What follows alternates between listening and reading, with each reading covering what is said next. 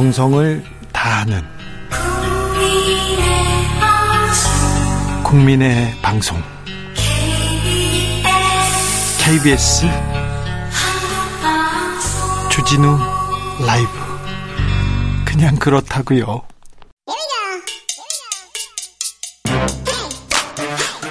뉴스를 향한 진지한 고민 기자들의 수다. 라이브 기자실을 찾은 오늘의 기자는 한결의 오연서 기자입니다. 어서 오세요. 안녕하세요. 아, 방금 전에 윤여준 장관님이 언급하신 여론조사 있었습니다. 대통령 지지율 30%로 갤럽이 지난 22일에서 24일 조사했습니다. 자세한 내용 중앙선거 여론조사 심의위원회 홈페이지 참조하시면 됩니다. 자, 오늘은 어떤 이야기로 가볼까요? 네, 내일이 이제 내년도 예산안 처리를 해야 하는 법정 시한인 내일까지인데요. 가장 중요한 게 예산안을 어떻게 쓸 건지 네. 세금을 어떻게 쓸 건지 하는데 지금 계속 싸우고 있잖아요. 자, 예산안의 가장 중요한 쟁점이 뭡니까? 막판으로 이제 쟁점으로 많이 거론이 되는 예산이 그 이재명표 예산이라고도 불리는 어, 지역화폐 사업 예산입니다. 네. 이게 사실 좀좀 산전수전을 많이 겪었습니다. 처음에 정부안으로 내놓은 예산에서는 어 1원도 측정이 안 됐었거든요. 네. 워낙 이제 이재명 대표의 대표적인 그 정책으로 좀 인식이 되다 보니까 그런 것들이 좀 어 반영이 돼서 정부 안에서는 이제 대폭 삭감된 상태로 올라갔었는데 올라왔죠. 이제 민주당이 더 많이 들어가 있는 행안위 소위에서 7,050억 원으로 전액 복구를 했, 했지만 그 이후에 이제 어 여야가 협상을 하는 과정에서 5천억 원으로 일단 지금 합의를 본 상태이긴 한데 이게 예결 소위까지 올라와서는 좀 쟁점이 많이 되고 있어서 아직 음 액수가 좀 정확히 접, 그 정확히 이제 결정이 되거나 그러지는 못한 상황입니다. 예산 소위 지금 예산안 합의 잘 되지 않는데 마지막 쟁점은 이재명 예산이다 이렇게 보면 되겠네요. 네 맞습니다. 지금 제가 속보 말씀드렸거든요. 이상민 해임 건의안 어떻게 됐습니까? 본회의 상정도 안 됐다면서요? 네 오늘 사실 상정되지 않을까 예상이 되고 있었는데 결국에 이제 본회의가 열리지 않으면서 오늘 이게 본회의에서 보고가 되지는 못했습니다. 김진표 의장이 안 된다 이렇게 얘기했어요? 최대한 여야가 합의를 해서 본회의를 열지 말지를 정해 갖고 와라. 이게 마지막까지 이제 김진표 의장의 생각이었고요. 근데 이제 합의가 되지 않다 보니까 결국에는 이제 열리지 않은 상태입니다. 근데 이게 내일 또 열리겠느냐라고 이제 또 의문이 생기는데 아까 방금 말씀드렸다시피 예산안이 지금 협의가 안 된 상태잖아요. 네? 그럼 뭐 이 일에 사실 올릴 안건이 딱히 없기 때문에 이 일도 본회의가 열리기가 좀 어렵지 않을까 이런 전망이 더 많은 상태입니다. 아유, 그럼 뭐, 근데 어떻게 되는 거예요, 그러면? 해임 건의안이 일단 제출이 됐고 사실 민주당 입장에서는 오늘 이제 본회의에 올려서 이 안건을 보고를 하고 이 일에 이제 표결 처리를 해서 이런 식으로 이제 흘러가는 수순을 어 예상을 한 건데 오늘 보고부터 일단 안 됐으니까 뭐 내일 사실 올려도 사실 이게 24시간 이후 72시간 이내 표결을 거쳐야 되거든요.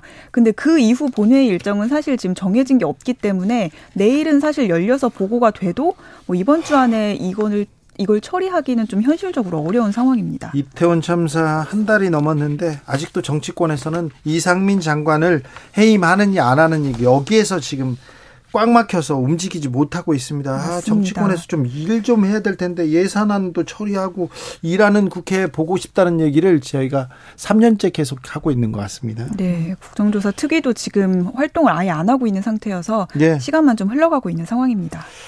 마지막으로 만나볼 이야기는요. 네, 국민의힘 친유 모임 여름에 한번 민들레라는 이름으로 기사가 많이 났었는데요. 그렇죠. 네. 이게 오, 이제 오는 7일 국민 공감이라 공, 국민 공감이라는 이름으로 출범을 합니다. 친윤 모임인데 국민 공감입니까? 친윤 공감 아닙니까? 이게 사실은 이름도 참 좀 국민 공감. 예, 순한 좀 있었는데 민들레는 어디로 갔어요, 그럼? 민들레는 사실 민들레 좋은데. 민심 들어볼래라는 이제 주, 좋은 뜻이 있었는데 네. 최근에 그 일부 그 매체와 이름이 비슷하면서 아. 바꿨습니다. 아, 그래서 바꿨군요. 네, 그 희생자 명단을 공개했던. 네. 근데 사실 이 이름도 특정 매체가 좀 떠오르긴 합니다. 네. 네. 그렇죠. 어쨌든 국민 공감으로 간다고 하고요. 그 네. 대표적인 이제 친윤계 의원으로 웃기다. 꼽히고 네. 있는 네. 이철규 의원이 주축이 돼서 이번에 시작을 저, 할 겁니다. 이번에 저 뭐 만찬도 했어요. 네, 저 한남동 부부 불려가서 부부 동반으로 네, 관저에 처음으로 초대가 되기도 했었죠. 경찰 출신 이철규 의원 어우 실세네요. 여기서 이제 주축이 돼서 이 모임을 주도하고 있고요. 당에서도 당 소속 의원이 115명인데 이 중에서 절반 이상인 65명이 참여를 한다고 합니다. 자, 당권 지금 당권 경쟁 시작됐잖아요. 네, 맞습니다. 사실은 국민의힘은요. 다른 거 관심이 없고 지금 당권 언제 전당대회 여는 거야? 언제 투표하는 거야? 거기에 관심 이 있는데 당권 주자들도 많이 옵니까? 네, 지금 가장 주요하게 거론되고 있는 김기현 의원, 안철수 의원은 다 참여한다고 했고요. 예. 근데 뭐 당권 주자들은 뭐 그렇게 해서 참여를 할 것 같은데 우리가 이제 친윤계 의원 중에 가장 대표적으로 꼽히는 권성동 의원이나 장재원 의원은 이런 모임 성격에 대한 우려 때문인지 참석을 안 하기로 했습니다. 그렇습니까? 자, 친윤계가 좀 세력화 시작했다 이렇게 봐야 되는 거 아닙니까? 사실 이제 이번 주에 많이 나온 이야기가 전당대회가 내년 2월 말에서 3월 초에 열릴 거란 얘기가 많이 나왔잖아요. 네. 본격적인 레이스가 펼쳐지기 전에 룰이라든지 아니면 뭐 특권 당권 주자를 뭐 특정 당권 주자를 띄우는 뭐 그런데 이제 목소리를 내기 위해서 친윤계가 이제 세력화에 좀 시동을 거는 거 아니냐 이런 시각이 당내엔 좀 많이 있습니다. 그래요? 이렇게 되면 이제 친윤 비윤 갈등 구도로 해서 비윤계도 좀 어, 좀 세력화가 시작이 될까라는 전망도 좀 나오고 있습니다. 자, 비윤은 누가 보입니까? 비윤. 사실 좀 민심에 예민한 지역으로는 영남 지역보다는 수도권 지역 의원들이 많이 좀 거론이 되고 있는데요. 네. 안에서 좀 이 부글부글한 목소리가 저희도 들어보면 그렇죠. 대통령 예. 이당 이대로 가면 우리 총선에서 다 져요. 안 돼요. 그러면서 그런 사람들 부글부글 해요. 네, 목소리가 분명히 있는데 공개적으로 터져 나오지 않을 뿐이거든요. 아직은 아마 친윤계가 이렇게 계속 목소리를 내고 좀 세력화가 이제 크게 되면 네. 이들도 좀 뭉치게 되지 않을까. 좀 어, 대표적으로는 요새 좀 쓴소리를 많이 하고 있는 유승민 전 의원이나 네. 안철수 의원을 중심으로 뭉칠 수 있지 않을까라는 조심스러운 전망이 나오고는 있습니다. 어, 안철수 의원은 또 친윤인가요? 그럼 반윤인가 비윤인가요? 반윤인가요? 본인은 인수위원장을 하면서 예. 이제 국정 파트너라는 거를 강조는 하고 있는데 요즘 하고 있는 발언은 이제 당의 주축이 주류들이 하는 발언이랑은 조금 거리가 멀긴 합니다. 네. 당신보다는 민심을 조금 더 염두에 두고 발언 메시지를 준비하는 것 같다는 얘기가 많이 나오고 있습니다. 네. 그렇죠. 근데 비윤 쪽에서는 좀 치고 나오는 사람은 안 보이네요. 그게 좀 당에서도 그런 얘기가 많이 나오고 있는데요. 뭐 유승민 전 의원이 밖에서 이제 목소리를 많이 내곤 있지만 워낙 그 발언 수위가 높다 보니까 안에서 비윤으로 꼽히는 의원들한테도 조금 거부감이 있는 어 좀 기류도 좀 읽히고 있거든요. 그런데 음 여당 당대표 선거가 쉽지 않습니다. 대통령이 원하는 사람이 당대표 되지 않습니다. 원내대표도 마찬가지고요. 그런데 다 여기에 가 있어요. 국회의원들은요, 최대 관심사가 내가 배지를 달 것인가, 공천을 받을 것인가 하거든요. 그래서 국민들이 생각하기에는 조금 상식에서 먼 발언들도요, 마구 합니다. 왜 그러냐면요. 이 공천권 또 힘 있는 사람들 잘 보이는 거 이것 때문에 이렇게 막 하는데요. 아, 참. 한동훈 장관 얘기는 나옵니까? 당대표 후보로 이름이 많이 거론이 됐다가 요즘에 또 총선에 출마해야 된다는 목소리가 조금 더 나오고 있습니다. 그래요? 네. 지켜보겠습니다. 네. 기자들의 수다 한결에 오연석 기자와 함께 했습니다. 감사합니다. 감사합니다. 교통정보센터 다녀오겠습니다. 임초희 씨.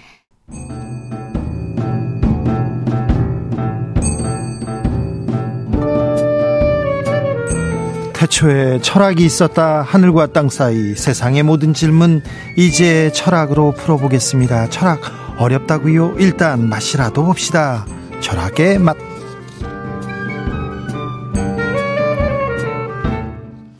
정치 철학자 김만곤 박사 어서 오세요. 예, 안녕하십니까? 조영근 소셜랩 접경지대 소장 어서 오세요. 예, 안녕하세요. 네, 월드컵 즐기고 계십니까? 예. 음, 박사님도 예. 월드컵 보세요? 아니 뭐 저희 저도 저도 사실 스포츠 보는 건 상당히 좋아해서 아, 그래요? 웬만하면 좀 이렇게 스포츠 중요한 경기들을 챙겨 보려 고 그러는데 네. 이번에는 뭐 이렇게 월드컵 경기를 우리나라 경기 정도만 챙겨 볼 수 있고 네. 이게 또 11월 달에 하잖아요. 네. 그런데 저희 학문하는 사람이 제일 바쁜 달이 사실 조영규 선생님도 아시겠지만 11월 달입니다. 나 그래요. 그러다 보니까 뭐 그냥 그냥 뭐 이렇게 하이라이트만 챙겨보게 되는 어떤 아, 네. 그래서 중간 과정을 잘 못 보게 되는 그런 게 있습니다. 조영근 소장님은요? 뭐 한국 경기만 챙겨보려고 하는데 그것도 다는 못 보고요. 네. 나머지는 역시 저도 하이라이트만. 이분들은 이게 뭐 축구 이런 거 잘 관심 없어요. 아니요, 아니요. 두 축구 원래 좋아합니다. 아, 뭐 축구가 이게 그 철학 역사적으로나 어떤 정치학적으로는 상당히 중요한 어떤 스포츠 중의 하나라서. 그러니까요. 네. 저는요 이번에 중동에서 열리는 첫 번째 월드컵 아닙니까? 음. 이슬람 국가에서 열리는 첫 번째 월드컵이어서 이슬람에 대한 편견을 조금 내려놓는 그런 계기가 음. 됐으면 합니다. 음. 그리고 이란 어, 국가대표팀이 음. 국가를 부르지 않습니다. 반정부 시위를 음. 이렇게 네. 지지한다고 음. 그랬더니 가족들을 데려가서 고문하겠다고 이렇게 해서 2차전에서는 음. 또 2차전에서는 그뭐 뭐, 국가를 부르고요. 예, 억지로 따라 부르는 네, 억지로 부르는데 또 경기도 또 이기고 네. 하는데 아무튼 음, 몇 가지 많은 생각을 하게 됩니다. 자, 월드컵 하면 어떤 기억이 있습니까? 김만곤 박사님 기억 없다고 올라오죠? 아닙니다. 2002년은 저희들도 뭐 친구들이랑 모여서 같이 응원했던 기억도 있고요. 아 그래요? 예 그리고 그때 사놓은 유니폼을 이번에 저희 그 응원하면서 저희가 그 아이가 처음 생기고 이제 응원할 수 있는 나이가 돼서 네. 그때 유니폼을 꺼내서 입혀줬더니 이거 무슨 어 그 뭐라고 해야 될까요? 너무 옷이 크니까 네. 이게 무슨 치마 같다면서 이렇게 투닥거리고 있었는데 이렇게 입혀보고 하면서 그때 기억도 나고 해서 뭐 좋았었습니다 저는. 네. 조영곤 소장님은요? 뭐 2002년 기억이야 뭐 다들 마찬가지인 거고요. 저도 강렬했는데 저는 2002년 빼면 1998년 월드컵이 그때 사실은 그 네덜란드전에 대패를 당했잖아요. 네, 프랑스 월드컵이었습니다. 네. 5대 0으로 졌습니다. 5대 0 그 유명한 전설의 5대 0의 시작인데 음, 그때 참 어떻게 보면 세계의 벽을 절감했던 음, 어떤 그런 자절감도 있고 또 한편으로 감독을 현장에서 경질하고 네. 이런 식의 우리가 그렇게까지 할 필요가 있었을까 네. 그렇죠. 여러 가지 생각을 하게 만든 그런 월드컵이어서 자꾸 생각이 나요. 자 월드컵 네. 하면요 엄청나게 끌어오릅니다. 열정 막 쏟아내고 그러다가요. 조금 이따 결과가 안 좋지 않습니까? 우리나라는 최약체예요 항상 그 조에서 그런데 지지 않습니까? 그러면 희생양을 찾습니다. 얼마 전에 신문선 해설위원 이렇게 저희가 인터뷰했는데 2006년 월드컵 때 스위스전이었어요. 마지막 경기였는데 마지막 경기였는데 스위스 때 스위스 선수가 골을 넣었어요. 네. 근데 업사이드가 아니었어요. 음. 우리 선수 발 맞고 이렇게 그, 아, 예. 그 공격수 발에 이렇게 전해졌기 때문에. 음. 근데 업사이드가 아니었는데 업사이드라고 피파에 제소해야 된다고 들불처럼 이렇게 끓어올랐어요. 그 당시 여론이 뜨거웠죠. 네. 신문선 위원이 아니다 저거 업사이드 맞다. 음. 우리가 진 거 맞다. 이렇게 얘기해 가지고 신문선 위원이 해설계에서 떠나는 그런 일이 있었죠.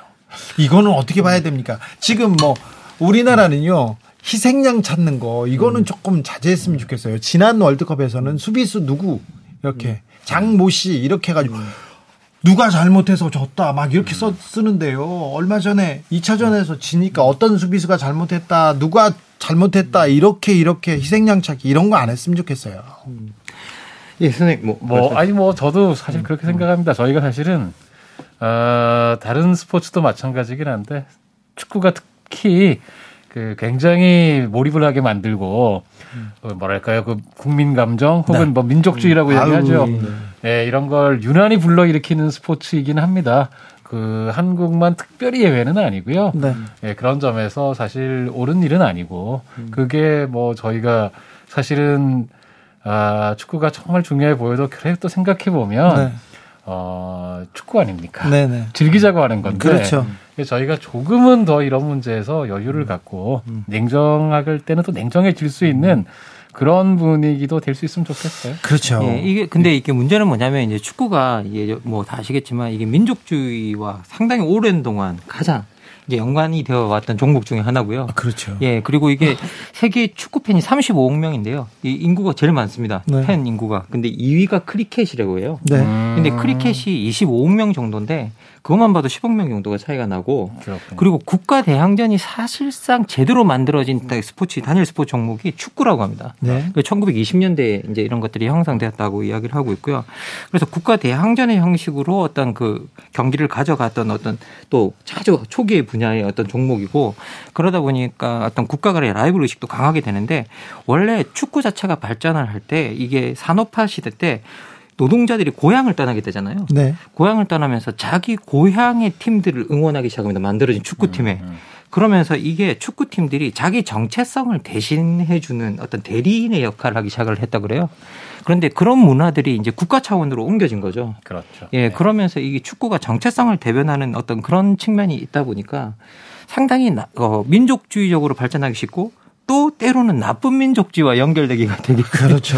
예, 좋은 그런 지점이 있어서 이제 문제인 것 같습니다. 예, 축구가 예. 힘이 있는 게 일단 룰이 정말 간단하고 그렇죠. 예. 공 하나만 있으면 되거든요. 남자들 참 단순합니다. 공 하나 던져주면 요즘엔 여성들도 많이 합니다. 아, 네. 아무튼 22명이 그렇게 쫓아다니다가요. 예. 아, 그런데 지나가는 사람들도 다 쳐다봅니다. 음, 맞습니다. 맞습니다. 예. 몇십억 명이 이렇게 쳐다보지 않습니까? 그러니까 이게 정말. 부자 나라 가난한 나라 다 할 수 있고요. 할수 있고 그렇죠. 인종별 신체 조건 차이 차이가 음. 생각보다 별로 그렇게 작용하지 않습니다. 맞아요. 좀 작아도 잘할 수 있거든요. 아시아의 선전 보십시오 이번에. 네, 그리고 골이 적게 나는 경기이기 때문에 사실은 이 강팀 결국 강팀이 많이 이기지만 확률적으로는 이변도, 음, 예. 이변도 자주 일어납니다. 이게 음. 열광하게 돼 있는 여러 조건을 들어 갖추고 있죠. 그래요. 예. 근데 왜 두 분은 열광하지는 않으시는지 참 아닙니다. 저도 저, 저도 저, 저도 축구 좋아하고 있습니다. 예, 저, 저 축구 좋아합니다. 자, 그러면요. 예. 그 철학자들이 보는 자, 대한민국만의 특징, 응원에서 월드컵에서 대한민국만의 특징은 뭐가 보입니까? 뭐 당연히 이제 우리나라 같은 경우에는 이제 거리 응원 문화가 아주 이제 2002년부터 자리 잡은 그게 하나의 시그니처처럼 되어 있죠. 전 세계가 부러워하는. 예. 예. 어떻게 저렇게 많은 사람들이 모여? 예. 근데 어떻게 저렇게 많은 사람들이 모이는데 사고가 없어? 그렇죠. 원래 이제 약탈도 없어. 예, 그렇습니다. 원래 광장에 사람들이 모이는 걸 두려워했던 이유가 뭐냐면 원래 이 광장이라는 곳이 광기라는 곳과 연결되어 있다고 생각을 했었습니다. 네. 옛날에. 그래서 이 광장의 정치를 또 두려워했던 이유도 뭐냐면 음. 이 광기의 정치로 발전할까봐 그게 무서워서 그러게. 이제 사람들이 모이는 것들을 권력자들이 상당히 두려워해서 원래 광장에 모이는 걸 사람들이 별로 좋아하지 않습니다. 음. 그런데 우리나라 같은 경우에는 그 많은 사람들이 모여서 질서 정연하게 그걸 하고 또 이제 그 질서 정연한 문화가 하나의 우리 응원 문화로 자리를 음. 잡았잖아요. 음. 근데 이제 뭐 이 물론 이런 그렇게 사람들이 대거 모여서 거리에서 응원하는 모습을 보고 아니 이건 광기다라고 하시는 분들이 실제로 계시고 거기에 대해서 되게 비판적인 어떤 그런 걸 보내주시는 분들도 상당히 음. 많긴 한데요. 근데 저는 우리나라 응원 문화를 최근에 보면 이게 뭐 한국 그 어떤 축구나 뭐 어떤 그런 것에 대한 어떤 열정적인 집착이라기보다는 저는 오히려 최근에 젊은이들 같은 경우에는 자기들끼리 되게 파편화되어 가고 있는 관계 속에서 그나마 어떤 핑계를 대고 같이 모여서 놀 수 있는 자리, 음. 같이 함께 할 수 있는 자리라는 측면이 조금 더 강한 것 같아요. 네. 예, 그래서 오히려 저 같은 경우에는 이렇게 응원 문화가 뭐 우리가 너무 나쁘게 관계 어떤 그런 거라고 보기보다는 오히려 우리한테 지금 되게 드문 같이 모여서 같이 웃고 같이 떠들 수 있는 함께하는 어떤 자리 문화 정도로 봐주시면 좋지 않을까라는 생각이 듭니다. 예, 저도 뭐 전폭 공감하고요. 예전에는 그 우리가 이런 게 있잖아요. 몸을 사리지 않는 특혼. 네. 예. 네, 뭐 그냥 혼을 불사르는 민족주의 축구. 네. 한국 축구의 특징이죠. 그렇죠. 예. 네. 지면 돌아오지 마라. 네. 뭐 현의 탈에 빠져 죽어라 이렇게. 네. 이제 그런 분위기가 정말 강했는데 요즘에는 확실히 그런 점에서는 과거보다는 좀 그래도 성숙해진 것 같아요. 음. 좀더 축구 자체를 즐기려는 그리고 응원 문화를 즐기려는 이런 태도가 좀 많아진 것 같아서 다행스럽게 생각하고 근데 이제 그 와중에 보면은 제가 보기에는 이제 축구 팬들 사이에서 음. 어, 평소에 축구를 많이 즐기는, 그러니까 다시 말하면 클럽 축구를 즐기는 분들이 어, 많은 사람들이 이제 월드컵 국가대표 경기에만 열광한다. 네. 맞아요. 네, 국, 국 가, 국가대표 경기에만 열광하고 축구 자체는 좋아하지 않는 음. 분들에 대해서 조금 이렇게 싫어하는 그런 경향이 음. 있어요. 음. 축구 자체를 즐기지 못한다 이거죠. 네. 네, 그렇긴 한데 이게 사실 뭐 저도 사실은 클럽 축구를 좋아합니다. 네. 국가대표 경기보다는 네. 그렇긴 한데 그게 또 우월하고 열등하고 이런 건 아닌 것 음, 같아요. 네. 월드컵에 열광하는 거는 뭐 소위 축구 선진국도 다 마찬가지고요. 네, 그런 점에서는 저희가 너무 그런 식으로 우열 관계로는 보지 말고 다만 그럼에도 불구하고 제 바램 자체는 어, 좀 더 클럽 축구 문화에 네. 예, 음. 좀더 축구 자체를 음. 즐기는 문화에 사람들이 좀 더 관심 기울이면 어떨까 하는 그런 바램은 갖고 있습니다. 예, 그리고 클럽 축구 문화가 또 하나 좋은 게 뭐냐면 이게 개인과 국가 사이에서 어떤 지역 공동체를 만들어주는 역할을 하는 경우가 또 많거든요. 예, 그렇죠. 그래서 이제 이게 뭐 어떻게 보면 그 자기 지역에 어떤 축구팀이 경기가 있는 날 지역의 사람들이 축구장에 다 모여서 응원하고 같이 뭐 어, 그렇죠. 그 웃고 네. 울면서 이제 어떤 공동체 지역 공동체 의식이 형성되는 그렇죠. 어떤 그런 것들이 있기 때문에 저 같은 경우에는 이제 뭐 그 조윤근 선생님께서 말씀하신 대로 클럽 축구 문화가 조금 더 활, 활성화되었으면 좋겠다라는 생각도 듭니다. 알겠습니다. 예. 어, 성남 FC 검찰 수사에 대해서는 물어보지 않겠습니다. 전, 어, 제가 아까 이란 반정부 시위에 이번 월드컵이 미치는 영향, 전 국민이 음. 전 세계 시민들이 이 이란 반정부 시위를 알게 됐거든요. 음. 그리고 이란 국가대표를 이렇게 응원하게 됐거든요. 음. 그런데요, 좀 재밌는 게 중국에서도 월드컵의 나비 효과가 이렇게 지금 펼쳐지고 있습니다. 어, 코로나 시대 그냥 봉쇄만 했지 않습니까? 통제만 음, 했는데 네. 어 다른 나라 보니까 다 응원해 마스크도 안 써 그냥 즐기고 네, 있어 네. 이게 뭐야 거기에다가 그렇죠. 어, 신장 위구르 어, 자치족들의 그 어, 거, 집단 거주지에서 화재가 났고 우르무치에서 네, 네, 제대로 이렇게 대처를 하지 못해서 네. 반정부 시가 일, 일어나고 있어요. 음. 이 부분은 어떻게 봐야 될까요? 뭐 기본적으로 세계가 연결되어 있다라는 게 명확하고요. 예. 그리고 연결된 세계 속에서 우리가 어떤 같은 팬데믹에 대처하고 있는데 어떤 곳은 이렇게 마스크를 벗고 이제 대처하는 국가가 음, 됐고 음. 어떤 곳은 여전히 마스크뿐만 아니죠. 뭐 아예 그 통제 음. 인구 이동 자체를 통제하고 있는 어떤 그런 상황이 만들어지고 음. 있기 때문에 이제 거기에서 그런 광경을 직접 TV 화면으로 목격하는 사람들로서는 어떻게 이렇게 상황이 다를 수 있을까에 대해서 의문을 품는 게또 당연하고요. 네. 예. 그런 것들이 당연히 이제 결국은 그런 대처의 부분에 있어서는 정치적 대응의 부분이 상당히 중요하기 때문에 네. 우리의 권력자들이 이 상황에 대해서 잘못 대응했기 때문에 이런 일이 일어나고 있다라고 예. 이제 느끼는 부분은 당연한 것 같습니다.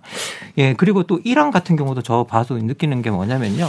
저는 이번 중동에서 벌어지는 일들을 보면서 많은 사람들이 편견도 가질 수 있지만 아 여기가 다른 곳이구나라는 거 느낄 수 있는 게 히잡 시가 히잡 시를 이제 그 여성들이 시작을 했고 거기에 남성들이 합류하고 있고 그리고 찬성하고 있고 네. 그리고 이제 뭐 이런 대표팀 같은 경우에도 아즈문 같은 선수들이 네. 여기에 대해서 어, 정부의 탄압에 대해서 명백하게 반대를 하는 선언을 했고요. 네. 그리고 국가대표 여러 선배들이 뭐그 그 여러 전 국가대표 현 국가대표들이 지금의 상황에 대해서 비판을 하고 있고 네. 그러면서 어떻게 보면 아 거기서 개방되어 가는 문화 사실은 이란이 가장 폐쇄적인 어떤 이슬람 문화 중에 하나였기 하나기 때문에 그 안에서 벌어지는 어떤 변화 같은 것들을 보면서 우리가 기존의 이슬람에 가지고 있던 어떤 편견이나 그런 그런 것들을 또 벗어 던질 수 있는 좋은 계기도 되지 않나라는 네, 생각이. 네. 월드컵이 이제 아마 세계 최대 규모의 메가 이벤트이기 때문에 네, 그렇죠. 사실은 미치는 영향력이 엄청납니다. 네. 예, 그 중에 이런 것들도 있는 것이고요. 여러 가지가 있을 수 있는데 저는